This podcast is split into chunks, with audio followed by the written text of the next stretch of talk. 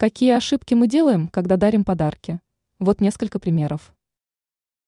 Новогодние праздники мы успешно преодолели, и сейчас есть немного времени, чтобы передохнуть. Но впереди 23 февраля и 8 марта некоторые уже присматривают подарки на праздники, которые наступят через месяц.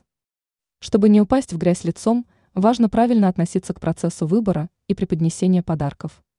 Давайте посмотрим, как следует вести себя в данной ситуации. Что нужно учитывать в процессе выбора подарков? Вот несколько рекомендаций. Учитывайте обстоятельства. Например, у человека в жизни произошло неприятное событие, и некоторые вещи могут напомнить ему об этом. Без подарков. Если человек открыто заявляет о том, что не хочет подарков, его стоит послушать.